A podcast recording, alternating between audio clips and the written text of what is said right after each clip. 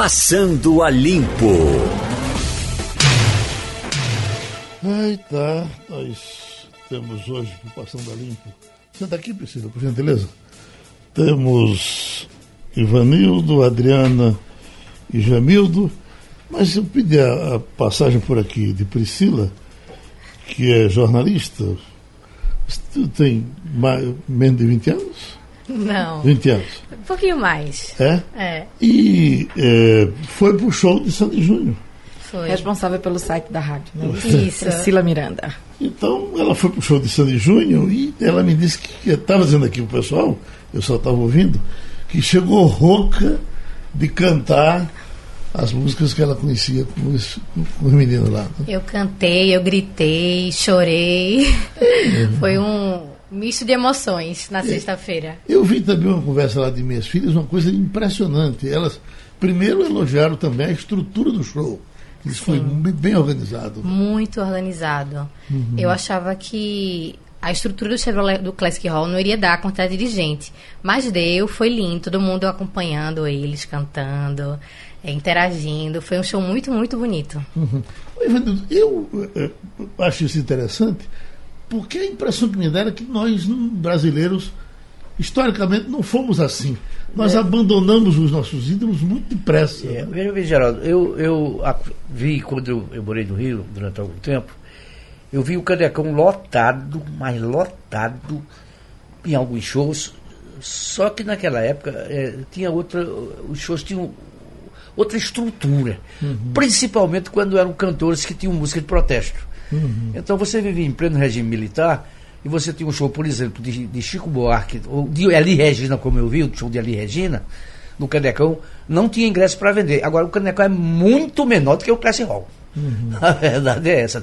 Você conseguir botar dois atores, dois atri- artistas como os irmãos Sandy Júnior e Tupi, não é? A- a- o, o Classic Hall realmente é um fenômeno. É um negócio que na nossa época, por mais que a gente idolatrasse os nossos. Eh, o- gostasse dos nossos ídolos, os, idolatrasse, não acontecia isso que acontece hoje, não. Eu acho que o público hoje é muito mais fiel do que nós fomos. É, ó, Ariana, porque nós estamos acostumados a ver, por exemplo, Charles Aznavour passando por aqui aos 80 anos, lotando teatro.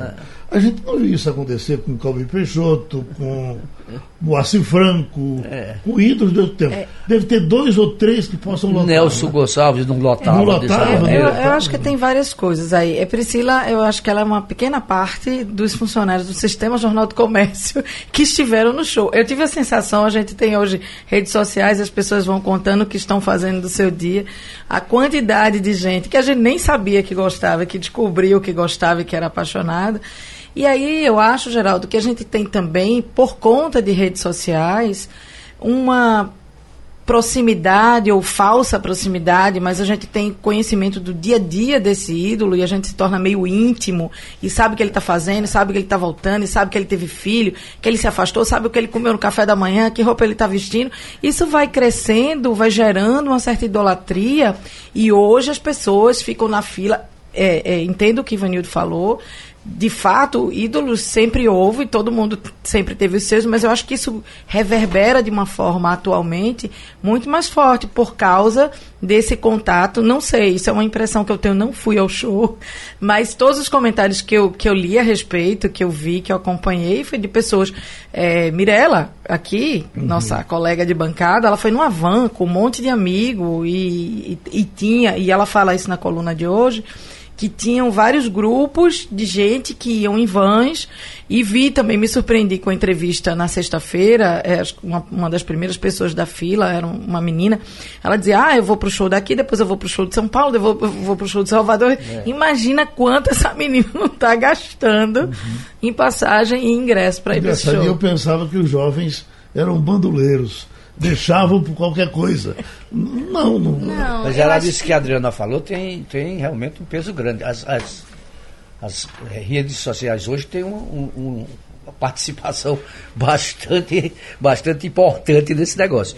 É, a gente Mesmo que a grande imprensa afaste, me parece que também tem isso, porque a grande imprensa se afasta, né? É Mas que a, mas, a, afasta, é, mas a rede é. social mantém Eu diria, contato. não diria você que se afasta, não dá tanta força como dão as redes sociais. Uhum. Não é? As redes sociais, você, você tem um, um seguidor com 30 milhões de pessoas, com 40 milhões de pessoas. Onde é que você vê isso?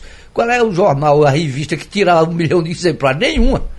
Eu Não é acho que verdade? também o que pesa no fato de Sandy Júnior, essa loucura toda que está sendo, é o fato da nostalgia também. né? Eles estavam já há 12 anos eh, separados, o último show deles aqui foi em 2007, então quem acompanha Sandy Júnior acompanha eles desde criança. Então tem esse fator nostalgia também que quando eles voltaram foi aquela coisa de meu Deus, que saudade, sabe? acho que também tem sim. esse peso. E, e aí, veja bem, quem era criança, quando eles se afastaram, hoje paga suas contas. Ou pelo menos deveria pagar. Sim. É verdade. Então sobra um dinheirinho. Eles se afastaram, viver. mas não morreram, continuam fazendo show, um e o outro, né? Não juntos, mas todos os dois continuaram no, no mercado e, e todos os dois ganhando dinheiro, e todos os dois com seu público. Então, Mas essa- acho que isso mostrou para eles mesmos, Ivanildo, que a força da dupla é muito É maior maior do que a do que a força de sozinhos. cada um. Eu tenho, eu, tenho, eu tenho quase certeza que eles, eles também se surpreenderam. Sim, também acho. Também não esperavam, não. Você, você está pronta para ir para o próximo, se estiver por aqui? Se tiver, vou empre... assim, né? Esse primeiro show deles foi um pouquinho caro, meio salgado o ingresso. Espero que eles demorem um tempinho Você pra comprou voltar. como o seu ingresso e comprou por quanto, Eu pode com- dizer? Posso. Eu comprei mês passado, porque quando abriu os ingressos em março, foi aquela loucura do site, ninguém conseguia comprar, esgotou rápido, eu não consegui. E aí, mês passado, eles abriram um, um lote extra, e aí, um dia, assim, eu vi lá que o pessoal, ah, mandou o link, eu consegui comprar, comprei por 230 reais. E outra vantagem, né? São pessoas do bem que nunca se envolveram com problemas. Você nunca ouviu dizer que estava Sandra com problema com. Sandy com problema com droga, com qualquer coisa parecida. Não, ela- do mesmo jeito. Quer dizer, é uma gente limpinha. Melhor também, né? Ela é, é psicóloga, né? É formada na Unicamp. Eu não, não sou especialista no Acho que ela é assunto, formada em letras. Em letras, Isso. eu achava que era psicologia, mas eu sei que é acho na que é Unicamp, letras também. né? É Eu Unicamp. li alguma coisa. Não sei, a não ser que ela tenha feito duas faculdades. Não sei. Então, como eu disse e confessei publicamente, não sou especialista no assunto. Mas sei que é uma pessoa que tem uma formação acadêmica, que Tem um filhinho tem um já, filho, né? Foi seguindo Júnior a também. vida, casada com um músico, enfim. Júnior tem filho? Tem. Parece que nasceu esse ano. Olha, você está bem informada, viu? Muito obrigado, tá certo? Obrigada. Ok, Priscila.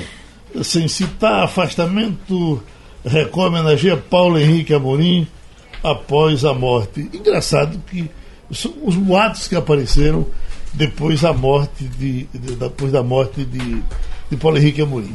Algumas pessoas até que desejaram a morte dele e vai por aí e tal, mas eh, nas conversas do fim de semana, não, é porque ele a a Record o tirou do emprego e isso fez com que ele morresse. Eu acho que não deve ter essa ligação. A Record não tirou ele do emprego, a não, Record não, tirou ele do ar, Num, mas- pa- num país de, de, de- num país de, de 15 milhões de desempregados, É. se o cara desempregado morresse, o mundo se acabava. Mas Geraldo ele não perdeu o emprego, não. Ele perdeu o microfone, né? Aham. Mas Mas- continuou empregado. Ele tinha um, um contrato em vigor. Sei. Ele Eu- saiu do ar por uma decisão da empresa que achava que ele estava muito crítico ao governo e achou que não, não cabia. Mas, mas ele não, não foi. O, o contrato dele continuava em vigor. Eu, pessoalmente, eu estou absolutamente convicto, convicto de que o que aconteceu foi isso, porque as, as pessoas antigamente elas tinham uma relação com o trabalho, às vezes tão doentia que elas não conseguiam separar a vida social, a vida pessoal da vida do trabalho. Então, se perdesse o trabalho, é como se estivesse perdendo a vida.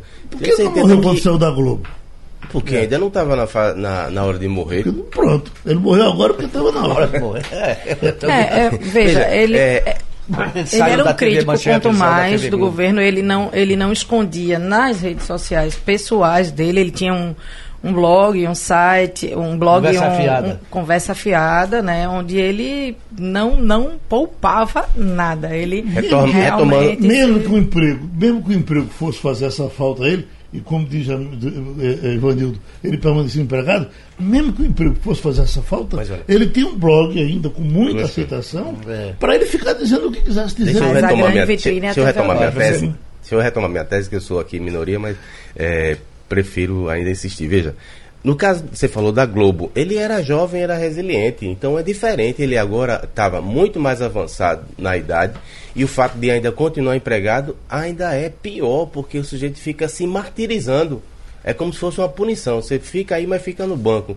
De maneira que é, as pessoas que têm esse tipo de comportamento deveriam é procurar assistência, buscar ajuda psicológica, porque a vida não é só o trabalho. O trabalho faz parte da vida. Mas tem Ele- pessoas que não conseguem se afastar. Ele não era persona grata à TV Globo. Tanto é que a TV Globo registrou em, em 30 segundos a morte dele com uma, nota lida. Sim, ele escreveu um livro, você chegou a né? ler o livro dele, É, não? não. Ele escreveu um livro sobre as, as- as comunicações no país, onde ele simplesmente esculacha com os irmãos Marinho, né, a família Marinho como um, um todo, e com a TV Globo principalmente. Então, Não, eu não é um livro cheio de denúncias, cheio de, de, de, de coisas Jamildo, eu. Eu concordo com você. Eu acho que o fato dele ter sido afastado pode ter tido grande peso emocional que colabora, contribui com Definhar, né? a- com o infarte, né? Que É, foi o que claro, ele teve. É, eu lembrei, quer dizer, na verdade não fui eu que lembrei, meu marido lembrou que anos atrás a gente chegou num restaurante e ele estava jantando aqui no Recife com Fernando Lira. Ele quem era ele muito era amigo muito Lira. amigo de Fernando. Ele foi E injusto com a TV. Globo tremendamente. Eu também Até acho. porque Eu li o tem- livro. Foi na TV Globo que ele pegou todo esse nome. é, e- e depois, qual é a razão disso aí? Fica Ingra- ingratidão atirando a somente. distância. Ingratidão tempo né? somente. Algumas coisas que nem se confirmavam. Né? Eu li o livro, o livro é né? extremamente cruel, não é? Algumas coisas que ele denuncia, não sei se ele tinha prova, não sei se a Globo processou por isso, não sei que ele trabalhou, onde ele trabalhou ele não saiu bem, ele trabalhou na TV Manchete, saiu obrigado, trabalhou no Jornal do Brasil, saiu obrigado, quer dizer, o homem era meio complicado, tem que se admitir. Bota que- complicado disso. Ele Era tinha complicado. posicionamentos muito fortes, o que todos nós sabemos que não é recomendado a um jornalista, né? Mas, enfim, ele estava no ar num programa de visibilidade dominical muito grande, né? Estava no, no, acho que chama Domingo Espetacular. E aí foi tirado. Eu, eu acho que isso pesa um bocado para quem está na ativa, está no batente. Vocês vejam, Pois eu o- estou aqui há 30 anos. Se eu for demitido amanhã e morrer, não digo que foi por isso. eu, eu, eu acho que eu terei que ter outra forma de. Mas você não de pode viver. garantir isso. Mas olha, deixa eu pedir para vocês, eh, para a gente falar do que, do que dá certo, como essa Fenearte foi uma coisa bem pensada, né? Graças a Deus. Ela cresce a cada ano, né? A cada ano vende mais, a cada ano tem mais gente frequentando o, o- o centro de convenções. Agora falam em 300 mil pessoas. É né? muita gente. era- é e outra coisa, até começou a dar visibilidade a alguns artesãos que a gente nem sequer conhecia, né? Chega gente nova cada ano. Eu vi, cada, vi na televisão, não, não consegui ir lá porque tava, tinha tanta gente que eu desisti. Mas eu vi pela televisão alguns artesãos que eu jamais ouvi falar no nome deles. E com coisas lindas, rapaz, É. com cada criação de, de peças populares extremamente bonitas, E- né, bem feitas. Bacana que também vai se regionalizando e ao mesmo tempo se internacionalizando. né? Você vai trazendo as similaridades, coisas da, dos países aqui próximos. É, Bacana. É, eu acho, eu, no- segundo o balanço que está no Jornal do Comércio de hoje, se não me falha a memória, é 52 mil pessoas só neste final de semana. Mais de 300 ao longo da feira, ao né? longo da feira. É. Eu acho um espaço importantíssimo de visibilidade para os artistas. Eu tenho um, um apreço, mais do que isso, uma admiração profunda pela arte popular, pelo artista popular, pela resistência que isso significa, como afirmação de identidade cultural de um país e de um povo. É, eu acho. É, eu, Ivanildo, como há muito tempo eu me dedico a essa área, o meu grande prazer é ir passando nas alamedas dos mestres e nos cantinhos e dizer esse eu já entrevistei, esse eu já Eu entrevistei, conheço, esse eu já entrevistei. Isso me dá uma alegria tão grande e ver que, eh, por exemplo, o mestre Fida de Garanhuns foi um dos que entrevistei várias vezes já. Ele, ele trabalha com escultura em madeira. Ele, ele diz que a transformação que aquilo tudo eh, eh, ocasiona na vida deles, né? Ele era um funcionário da, da Compesa, de, de, de, dirigia trator na Compesa e como isso é, a partir do, que- da criação dele transforma a, vida dele é incrível tem um senhor Ribamar mestre Ribamar das Santinhas do Piauí que todo ano está aí acho que ele já tá com, já passou de 70 faz Eu a acho que tempo tudo isso começou com o mestre Vitalino, não é? é eu acho Lá em que Caruaru, que popularizou. popular- Tem- naquela época não Vitalino tinha nada popularizado, só algumas pessoas.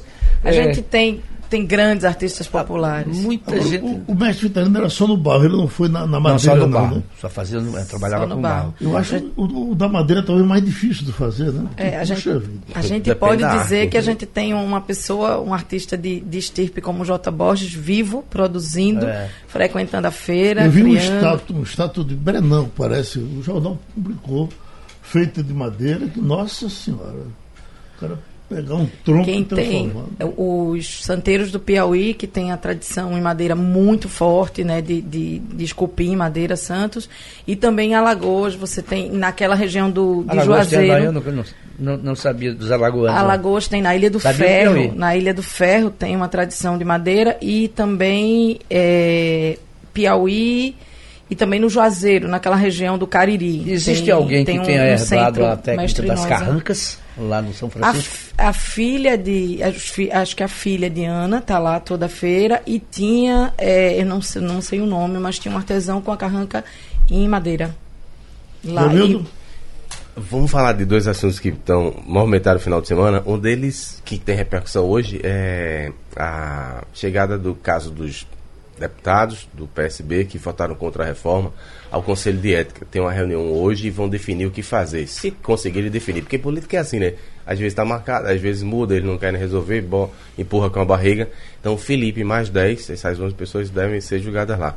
O que aconteceu no final de semana, a partir de sexta-feira, foi que vários parlamentares locais, caciques locais, hum, deram declarações públicas, ao menos publicamente, dizendo que ele tinha uma, toda uma história no partido e não merecia ser expulso, eventualmente uma punição mais branda do que a expulsão. É, primeiro foi o Geraldo Júlio, no sábado à tarde, depois veio o Silênio Guedes, que é o presidente do partido, depois é, parlamentares como Diogo Moraes, que é vice-presidente do PSB na LEP, e ainda Sivaldo Barbosa, que é o, o vice-líder lá do governo, ah, várias outras pessoas. Então, a expectativa hoje é o que acontece.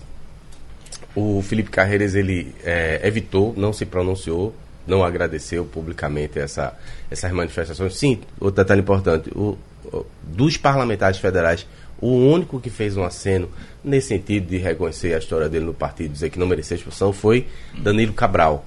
É, de maneira que você cria esse pano de fundo para ter essa decisão. Talvez pela expulsão, talvez por alguma punição, se é que ele vai aceitar, né? Se eles vão aceitar. Porque você vive, você pode associar com o caso da Tabata. Você tem alguns parlamentares que estão se libertando dessa polarização. Feito rede social, ou é like ou dislike. Não. O mundo tem aí intersecções, não tem só preto e branco, tem o cinza. Então essas pessoas que caminham pelo centro em busca de racionalidade, não só bandeira ideológica, estão sofrendo, mas quem sabe são a, o começo de uma nova era. O Geraldo, eu acho que para Felipe Carreira sair do partido seria para ele bom. Ele é pré-candidato à prefeitura do Recife e ele sabe que o partido jamais indicará o nome dele. O candidato do partido é João Isso é Campos. mais uma razão para ele ficar, viu? o pessoal queria que ele fique. Tabata foi a Folha de São Paulo ontem, né? Ela tem um espaço quinzenal. Li, Fenomenal, muito Ela bom. tem um, ela faz uma defesa né, do voto dela, da, da independência do voto dela. Ela diz que está sendo perseguida, né, por ter votado em favor da reforma.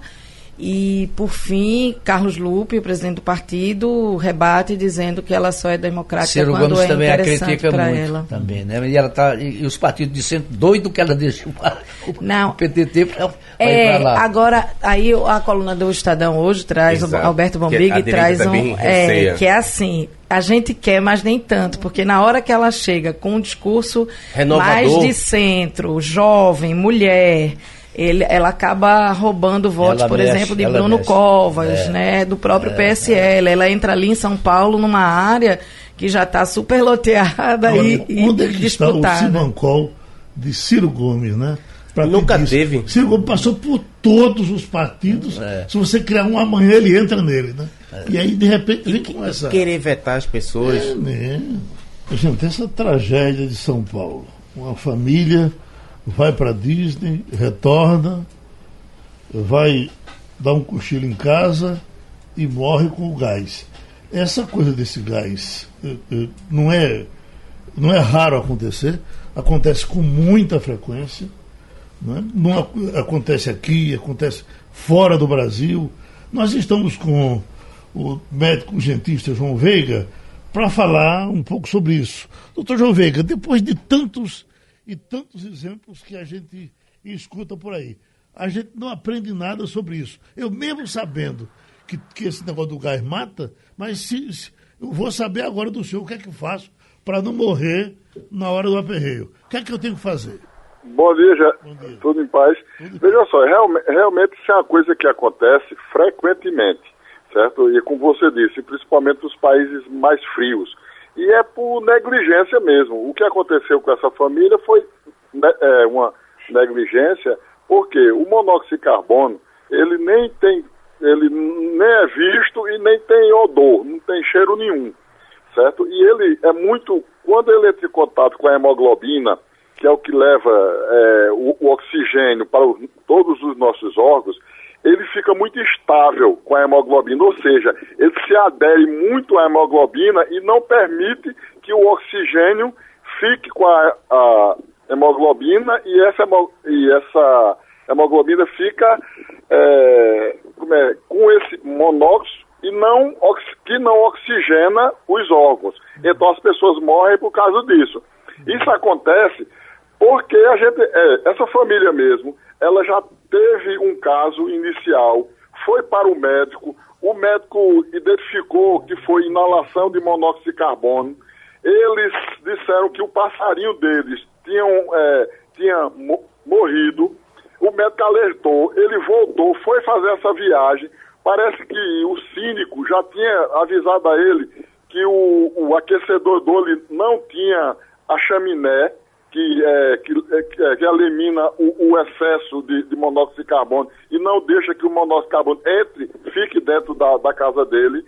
Foi alertado sobre isso e realmente é, foi uma coisa gravíssima, é, tragédia, mas é uma tragédia anunciada. A gente não, tudo que a gente tiver em casa que mexe com gás, aquecedor elétrico, chuveiro elétrico, até a cozinha, o nosso, o, o, nosso gás butano, ele tem aquele fedor, não é porque ele, ele é, naturalmente ele tem fedor, não. É a indústria que bota um produto para quando a gente é, sentir aquele fedor, saber que está vazando gás. Porque se não tivesse esse fedor, a gente abriria uma, uma, uma boca lá e o vento é, apagasse a boca, a gente jogava esse gás para dentro da nossa casa, apartamento, e aí poderia ocorrer a mesma coisa. Então, a indústria é, que, que vende os bujões, é, eles, eles colocaram esse produto que fede e a gente é alertado para ir lá desligar a boca. Uhum. Infelizmente, como o monóxido de carbono ele não tem cheiro e nem cor, você pode entrar em um ambiente, está é, cheio de monóxido de carbono e logo depois você desmaia e logo depois morre porque os seus órgãos não têm é, oxigenação. Nessa ida, ida, dessa ida e vinda aos médicos, doutor João Veiga, parece que teve um que mandou o pessoal voltar para casa porque estava com enxaqueca. Dá para fazer esse tipo de confusão? Dá sim, certo? É, isso é, você pode ter dor de cabeça, certo? Muitas vezes é, você está ele, ele, entrou nesse ambiente, deixou a porta aberta e o acúmulo de monóxido de carbono não deu para é, matar ele, certo? antes de matar, desmaiar, e ele cheirou esse monóxido de carbono, pode levar a cefaleia, que é a dor de cabeça, certo? Mas é muito difícil um médico, alguém chegar se queixando numa emergência é, de, é, de, dor de cabeça, a gente médico, que eu sou urgentista, né, é, a gente pensar que o cara tem uma, um aquecedor em casa e que não tem o escapamento do aquecedor. A gente não pensa isso. Ele chegou com dor de cabeça característica de uma enxaqueca e o médico diagnosticou é, enxaqueca. E ele estava com, é, com, dor de cabeça ou enxaqueca, que, que não é a mesma coisa, mas o sintoma é o mesmo, que é dor na cabeça, por causa da inalação de monóxido de, de, monóxido de oxigênio. Uhum. Ivanildo? Bom dia, doutor João Veiga. O senhor falou aí chuveiro elétrico. Chuveiro elétrico não é aquecido apenas por eletricidade, não por corrente elétrica? Não, isso é aqueles boiler de gás que aquece o chuveiro elétrico. Ah, é, o meu apartamento aqui em Caruaru, ele é aquecido a gás, É, até hoje, quando eu fui tomar banho, já era tempo ligado, eu vou logo olhar se, se, é, é, se o escape do meu monóxido de carbono está saindo, senão não, não vai dar nem tempo eu dar entrevista geral. Doutor João Veiga, bom dia, Adriana Vitor aqui. É, segundo o delegado, só para a gente ter a informação correta, ele diz que foi é, que eles foram diagnosticados com sinusite pelo médico e foram liberados, viajaram, né? O passarinho havia morrido, eles viajaram, fizeram uma viagem para os Estados Unidos, para Disney, e na volta a mãe estava no chuveiro, o pai estava com o filho, enfim, e aconteceu essa tragédia. Eu queria saber do senhor, doutor João Veiga, o que é que fica de orientação para a população? A gente não usa tanto aquecimento a gás, nem a gente tem tanto problema com frio, né? A gente tem chuva, mas não precisa. Por exemplo, no Rio, você anda pelas ruas e muitas vezes você sente o cheiro de gás, né? Uhum. É, já houve um acidente gravíssimo que um motorista, né, de, um, de, uma explosão, de um bueiro, tal. Eu lembro. É, no caso daqui da gente, a orientação é quando estiver lidando com gás ou com monóxido de carbono, com alguma dessas substâncias, é sempre se certificar de que há uma ventilação, de que há um escape para que isso, porque pelo que se percebe, como aconteceu com aquelas famílias do Chile, as pessoas não percebem que estão passando mal, né? E acabam morrendo sem conseguir se defender. É, qual a orientação? Adriana, só para somar as coisas, para matar de uma vez só, por exemplo, na, na minha casa tem esse gás encanado, não é? Se você me perguntar como é que liga ele, como é que ele liga, como é que ele entra, como é que ele sai, eu acho que ninguém em casa sabe. A gente pensa que aquilo é por conta do prédio, não é? e vem dessa forma desavisada, um vazamento, qualquer coisa, é uma coisa complicada, viu, doutor João? E olha, o, o gás de cozinha, ele, ele lhe protege, que ele tem aquele cheiro que é colocado pela indústria para você realmente identificar um vazamento. Ele lhe protege. O problema do, do monóxido de carbono é que ele nem tem cheiro e nem tem cor, certo? O que, o que acontece em países muito frios, como a Rússia, a, a, Europa, como é o norte da Europa. É, porque se usa precariamente isso. Você veja, parece que teve uma família em São Paulo que botou dentro do quarto, que morreu também, é, um negócio de, com carvão, uma, uma churrasqueira. Uma churrasqueira de, de, de, de carvão. Viu? Hum. Aí ela, ela o, que, o carvão foi queimado, depois de queimado ele jogou o monóxido de, é, como é, monóxido de carbono para dentro do, do, quarto onde estava essa família e eles morreram também, uhum. certo? A realidade é, é você ter um, uma prática disso, você tomar conhecimento agora, como o Raido está dizendo, que você não pode, num ambiente fechado, usar essas coisas, é, é, gás, é, sem ter é, a instalação adequada, chamar alguém que saiba é, como é, fazer essa instalação, porque nesse caso de São Paulo, eu vi que o síndico já tinha alertado isso aos moradores, que o sistema dele estava sem esse escape de segurança. Então, infelizmente, a gente tem que. É, a, é, esse tema deve ser a, a, abordado, mas não tem muito como você fazer com monóxido de, de, de carbono porque ele não dá nenhum alerta a você. Certo? Você chega dentro de um ambiente fechado que tem muito monóxido de carbono, no início pode dar uma náusea, pode dar dor de cabeça, mas logo depois, se você permanecer, você perde os sentidos. E hum, perde os sentidos, você morre. Eu acho, então eu acho não que, tem eu, muito. Acho que eu troquei a bola pelo seguinte: esse gás que, que, que tem. Eh, eh chegam pelos prédios, não é do bujão, esse gás que vem encanado. Gás natural. E, esse tem um cheiro, esse tem esse cheiro normal do gás de cozinha. Tem. Tem? É, já é para isso. Isso é uma, uma, uma, uma, técnica de segurança, certo? Pra, já tem. O uhum. problema é o monóxido de carbono, que é, que é produzido pela queima de materiais fósseis, uhum. certo?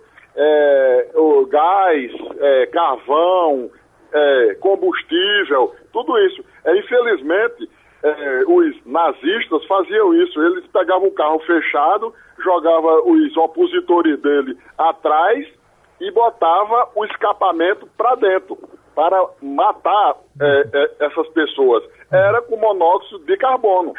Certo? Então ele age muito rápido, certo? E, e, é, e de uma eficiência letal, que a gente chama, muito grande. Jamildo? É, Professor, bom dia. Essa, Jamil. Essa, é, bom, bom, bom ouvir o senhor. É, essa discussão aqui me lembrou Pericles, não sei se o senhor recorda, um célebre cartunista pernambucano. Ele era Demais. autor daquele Amigo da Onça, né? Então ele decidiu se despedir da vida, infelizmente, e aí botou na porta lá um aviso para as filhas, não, não risquem fósforo, não acendam fósforo. Uhum. E a, meu questionamento é esse, quanto tempo de uh, exposição para que seja fatal? Depende da quantidade do vazamento, depende da natureza física de cada, cada pessoa. Uhum. É, exatamente, é, Gemildo. Isso vai depender dessa, desse poder é, de, de combustão como um aquecedor desse gás que matou a família pro, é, precisa de muito gás para aquecer o ambiente, realmente é uma, é uma descarga muito grande de, de, do monóxido. Então, já essa outra família que produziu esse monóxido botando uma churrasqueira dentro do, do quarto, é, é, mais devagar, porque segundo eles, segundo o bombeiro que foi socorrer essas vítimas que já tinham morrido, tinha pouco carvão. Mas o que acontece? começa com uma leve dor de cabeça, imediatamente você dorme, você perde os sentidos. Não dá nem tempo de você se levantar, notar, oi rapaz, será que é isso? E abrir um, uma porta. Ele é muito eficiente, não só para fazer você dormir, como matar você. Então, infelizmente, essas pessoas a, a entrar em contato rápido demais com volume muito grande de, de, desse gás e não tiveram tempo de se defender. Eles perderam os sentidos e depois ficaram inalando esse gás que junto é, ficou junto da hemoglobina e não permitiu que a hemoglobina transportasse para os órgãos o oxigênio, que é o que dá vida a gente, que permite que a gente viva. Pronto, doutor João Veiga. Outra vez, contribuiu com o Passando a Limpo. Seguimos. Bom, uh, uh, essa sigla. Uh, Vamos lá. Diga aí, Jamilton. É, uma informação exclusiva que eu recebi agora no final de semana, escrevi ontem, o, o governo federal, na área de turismo, a Embratur, criou uma nova marca para vender o nome do país no exterior em ações de marketing, em ações de mídia. É, e também um novo slogan. O, o, o, diferente é que o Brasil agora vai ser escrito com Z. E... Isso é só para transações internacionais. É, pra, é um símbolo, né? Você coloca nas ações oficiais para promover os estados, os municípios, as, as belezas naturais.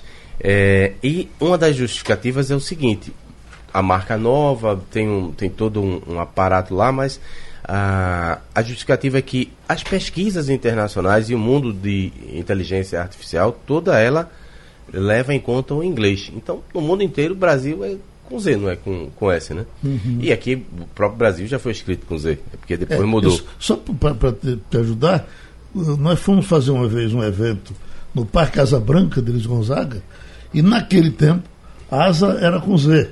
E, e, e foi uma luta, porque o pessoal que promovia aqui por conta do Estado não queria botar com Z, porque achava que saía da modernidade, e o pessoal de lá queria com Z, porque se não fosse com Z, uhum. não era o Parque Casa Branca. Então, tá é, lá com Z, viu? É. Então, essa é um, um primeiro aspecto. O segundo é que também tem um slogan, e o slogan é Visit and Love Us.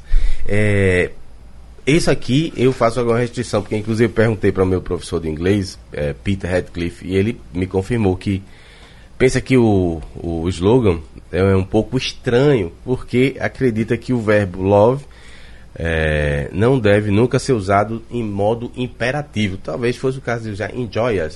Agora, com muita boa vontade, como eu busco sempre ter, você pode interpretar como se fosse visite-nos e nos, é, nos, não nos ame, mas um, go, goste do nosso país. Uhum. Amar, não, é? não virou ame ou deixe do passado. Então é um pouco autoritário e não é coloquial. Um, um gringo não diria isso. Então, uhum. Vamos ver, não sei se o governo vai mudar, porque depois que faz fica mais complicado mudar, né? E foi a polêmica do dia ontem, porque para algumas pessoas o Brasil não pode ser escrito com Z. De, e para você? Chama a Eliane Cantanhede, que já está na linha, e entrar com essa pergunta para ela. Vai lhe incomodar, Eliane, chegar uh, nas suas férias e escrever Brasil com Z lá fora? Sabe que é, é, tem uma língua universal, né?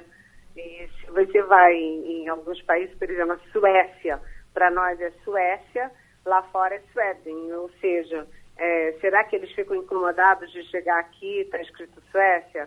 É, eu acho que essa, o Brasil tem que respeitar também as regras internacionais. A mim não incomoda. Eu escrevo com F, é, mas é, eu respeito que existe essa língua internacional. A mim não incomoda. Hum, não incomoda, Javildo? Oh. Ivanildo. A mim incomoda. Eu acho que, não sei, é, é a marca, da, o, o nome do país, a bandeira do país, eu acho que são símbolos que devem ser respeitados como eles existem. E você vai começar a adaptar, daí a pouco a gente está chamando a Rainha Elizabeth de Elizabeta, como se chama em Portugal, o Príncipe Felipe. Aí começa, é, começa, começa a complicar. O que, o que, o que a Helena está dizendo? Quando a gente viaja, às vezes, os nomes colocados, inclusive lá na, na, na eh, eh, no aeroporto, eh, são tão diferentes do que, do que a gente diz que deve ter alguma razão para aquilo. Né? Ele mantém o nome como ele se escreve, né? A gente, sei lá, eu não sei, é um negócio complicado. Eu, eu gosto muito do Brasil com S. Eu também. É, Elis Regina tinha uma música, cantava uma música, o Brasil não conhece o Brasil, né? Ela fa fazia uma brincadeira com isso. Eu prefiro com S também. Eu não tenho, não, pelo contrário. Eu acho até que, eu acho até que com Z fica mais fácil claro. de você escrever. Porque o som é Z. 2 a 2 Eliane desempata. Mas vamos em frente, vocês aí com a Eliane. Vai, vai você. É... Como é que ficou a confusão da embaixada em Washington? A reação parece que foi muito forte. Será que vai demover o presidente, Eliane? Olha, sinceramente, a, a reação foi muito forte. E não é só da oposição de, de nós, os status da imprensa, não. É, o pessoal do bolsonarismo também ficou meio perplexo, inclusive o tal do guru da Beijinha, o tal do Cláudio Carvalho, ontem gravou um vídeo para as redes sociais, é, enfim, discordando disso. Aí você pode pensar, tem coisas a favor do Eduardo Bolsonaro, o deputado Eduardo Bolsonaro virar é, embaixador em Washington. Primeiro que, segundo os as fontes diplomáticas ligadas ao gabinete, né? É, inclusive os, os, diplomatas estrangeiros ali, americanos, eles dizem o seguinte, filho abre porta. Filho bate lá na porta do Alvorada e entra, no Palácio Planalto entra e chega em Washington. Eduardo Bolsonaro conhece o Trump, conhece os filhos do Trump. Além disso, o próprio Eduardo Bolsonaro se defendeu dizendo que ele já fez intercâmbio nos Estados Unidos quando era jovem, é, aguentou o frio do Maine, a frita hambúrguer muito bem e fala inglês e espanhol. Isso são os a favor. Agora, os contra. É que filho é filho. Isso aí pode caracterizar nepotismo. Há divergências no próprio Supremo, mas, enfim, filho é filho. E filho de 35 anos, acaba de fazer 35 anos na quarta-feira passada, é, é muito novinho para ser embaixador na principal embaixada do mundo, não só para o Brasil, mas para todos os outros países. Afinal dos contos, os Estados Unidos são a maior economia do mundo.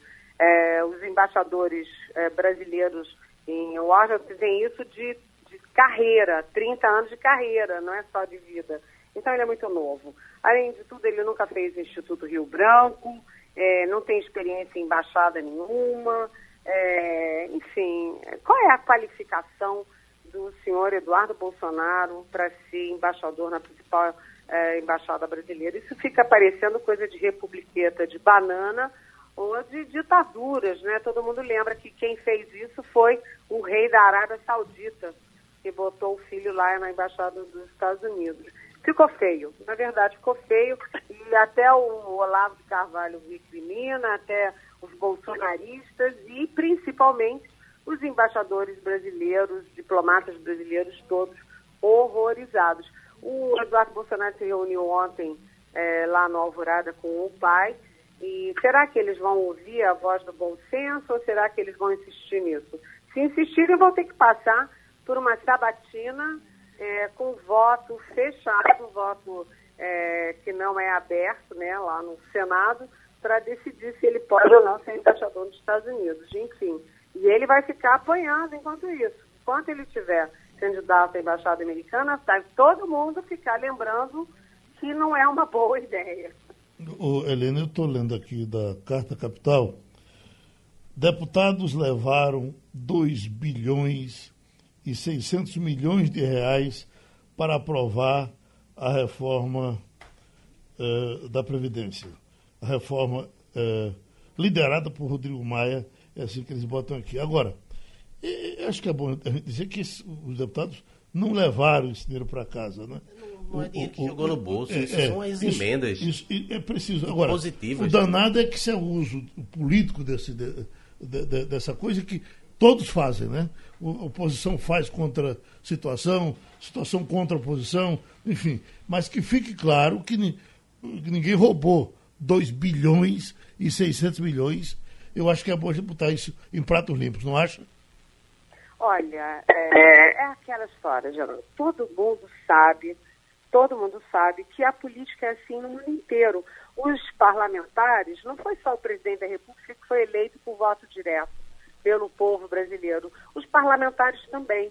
E eles têm compromissos, eles têm promessas assumidas com os seus municípios. É aquela pontezinha, é a escola, é o hospital, é, é o gramado lá na frente da pracinha, enfim, é, a emenda parlamentar, isso não é corrupção, isso não é ilegítimo nem ilegal. Isso faz parte do processo político. Por isso está previsto na lei que existe emenda parlamentar. Quem, quem lutou muito para a liberação dessas emendas foi o próprio Ministério da Economia, o Paulo Guedes, a assessoria do Paulo Guedes. Lembrando o seguinte: se política se faz assim também. Uhum. Né? Os parlamentares votam a reforma da Previdência porque são a favor ou são contra, quem votou contra, né?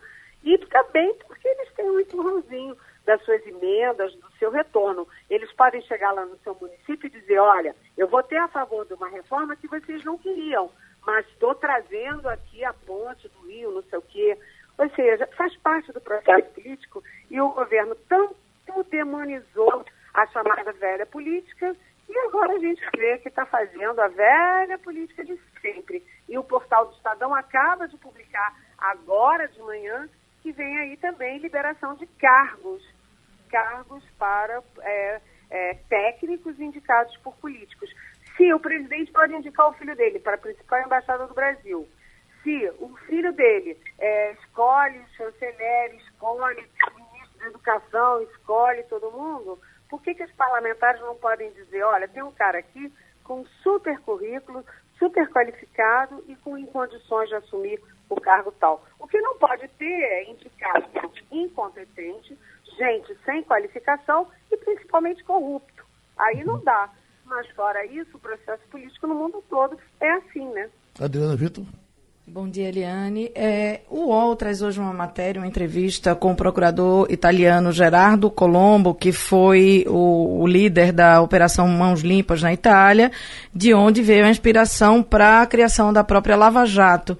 Ele não quis opinar muito sobre a situação do, das denúncias do, do Glenn, do, do Intercept, mas ele diz assim, a aspa dele é, na minha opinião, o juiz só pode se comunicar com o procurador formalmente por meio de documentos oficiais. A exceção são as trivialidades. E aí no final de semana teve mais uma suposta conversa vazada do Dallagnol, onde ele estaria, teria uma conversa que, que tentava formalizar a criação de uma empresa para dar palestras e com isso lucrar é, em nome é, dos seus conhecimentos junto à Lava Jato. É, ainda rende essa história? Isso acabou? Isso passou? É página virada? Eu queria saber sua opinião sobre o assunto. Sabe, eu já mediei um debate em São Paulo que tinha de um lado o Sérgio Moro e o Dallagnol, e do outro o Gerardo é, Colombo, que era, enfim, foi um procurador-chave na, nas, nas na Itália, e um outro companheiro dele, que eu me esqueço agora o nome, mas também era procurador das, das.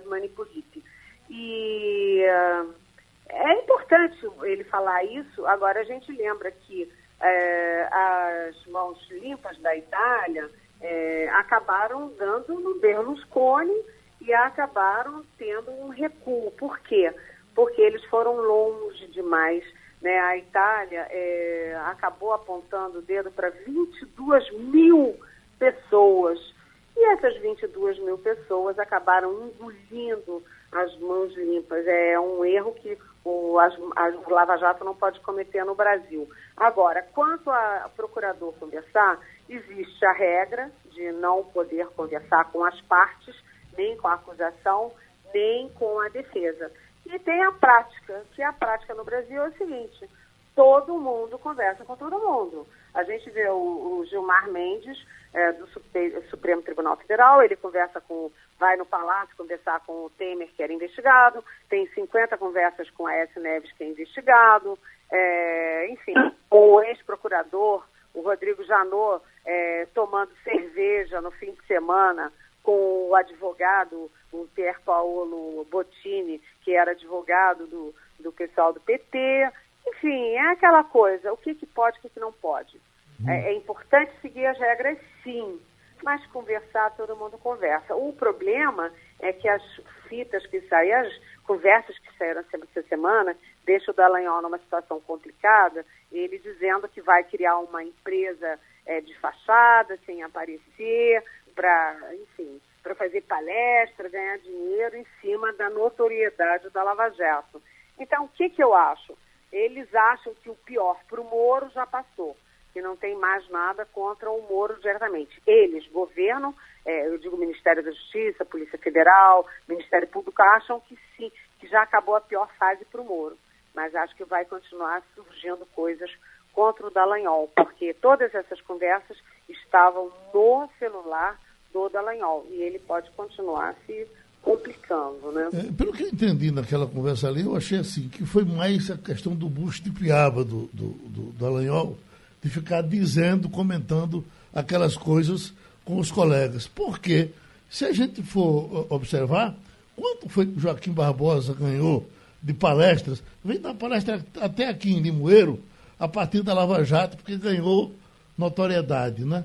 É, é, não sei, é, o problema é você ter um, um, grampo no seu telefone. Eu não sei o que aconteceria com um grampo no meu telefone durante um ano. Mas. Geraldo, Fred Gasper diz que ninguém, ninguém resiste a cinco minutos de grampo. Porque fala mal da mulher, o marido fala mal do, da, da, mulher, a mulher fala mal do marido, fala mal da empregada, fala mal do filho. Ninguém resiste a cinco minutos. Imagina durante meses. Né? Meu Deus. Oi, Ivanildo. Bom dia, Eliane. Ô, Eliane, Bom alguns dia. analistas do projeto da reforma acham que ela sofreu desidratação demais e que isso provocaria daqui a quatro ou cinco anos a necessidade de uma nova reforma. Isso é má vontade com o processo ou tem algum fundo de, de verdade nisso, dessa coisa toda? Olha, todo mundo, quando o Paulo Guedes lançou uma, um projeto prevendo um trilhão e cem milhões de, de economia em 10 anos, todo mundo sabia que isso era um teto e que depois ia sendo desidratado na tramitação. O próprio mercado trabalhou até com 600 bilhões. Se tivesse 600 bilhões de, de economia, já estaria num bom tamanho. E a reforma saiu da comissão especial bastante forte, né, com uma economia prevista aí de 934 bilhões. Então, o mercado, tanto que dólar é, caiu, as bolsas subiram, estava todo mundo feliz na comissão especial. Depois, no primeiro turno da Câmara, também se manteve isso. O problema foi no segundo turno, porque eles fizeram é, concessões a professores, a, até no tempo de contribuição de homens, a mulheres, a pensionistas, a policiais. E isso desidrata, sim, a reforma. Mas o Ministério da Economia continua dizendo que está de bom tamanho, que mesmo essas pequenas coisas é, são, têm um apelo popular forte, tenham aí um mar de justiça social e que é, não, não subtraem tanto assim da reforma. O problema é que as contas, cada um tem a sua conta. O Ministério da Economia diz que continua acima de 900 bilhões, o mercado diz que está já abaixo de 900 bilhões, e o Senado tem um estudo dizendo que está em 744 é, bilhões. Ou seja, se continuar desidratando no segundo turno na Câmara e depois no Senado, aí isso é que pode complicar. Até agora está dentro do, dos conformes, do esperado. Eliane, um abraço, a gente lhe procura a qualquer momento, tá certo? Tá bom. E o que, que vocês acharam aí de diminuir as taxas de Noronha? Oi, as taxas, eu achei bom. Eu, eu, achei, eu, achei, eu achei bom pelo seguinte, porque olha, você, eu, eu quando viajo, eu viajo sempre, eu, eu e mais duas pessoas. Você imagine se eu vou pagar uma taxa de 106 reais, essa taxa de Noronha, eu vou pagar a minha e mais duas. Eu acho que talvez não acabar, mas se dar uma diminuída, eu acho que vale a pena. E ainda tem a taxa estadual também, né? Que é paga ao governo do estado. Eu acho absurdo. Só serve para elitizar. Uhum. Oi, oi, Eliane. Oi, oi. Tá ótimo. Uhum. É bom saber de vocês. um beijo. Até semana que vem. Até porque você gosta de ir para lá, não é? Eu, eu fui lá só uma vez, mas é um, dos lugares, é um dos lugares mais lindos que eu fui na minha vida. Eu... Adoro. Eu já fui várias vezes. A primeira vez eu tinha nove anos de idade, Eliane. Eu acho um risco a gente abrir uma ilha com um ecossistema tão especial como Fernando Noronha.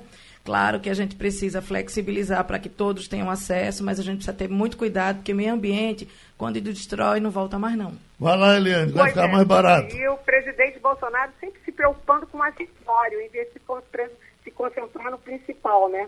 Uhum. Veja que nesses tempos de, de proteção aos animais, vai por aí, mas está aqui, ó.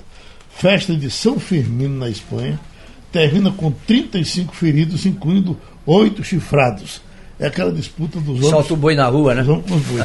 que, aquela, até, aquela boi leva vantagem, né? Que a outra de, de, de, do, do, rei mandar matar o boi, aquela parece que aquela pararam com ela, né? Aquela era muito cruel. Essa é a, a, a gente acompanha sempre, às vezes, uh, no, no noticiário de televisão, o boi na frente e o, o boi atrás e o povo correndo na frente. Então tivemos oito chifrados Nesses eventos eu torço pelo boi. Até na vaquejada aqui, eu torço pela vaca. É Mas diga aí, Jamil. É... Um local. Local. Deixa eu ver se eu lembro o que é que tem de mais relevante. Cadê o. o não, eu, esse Cadê o prefeito de Camaragibe?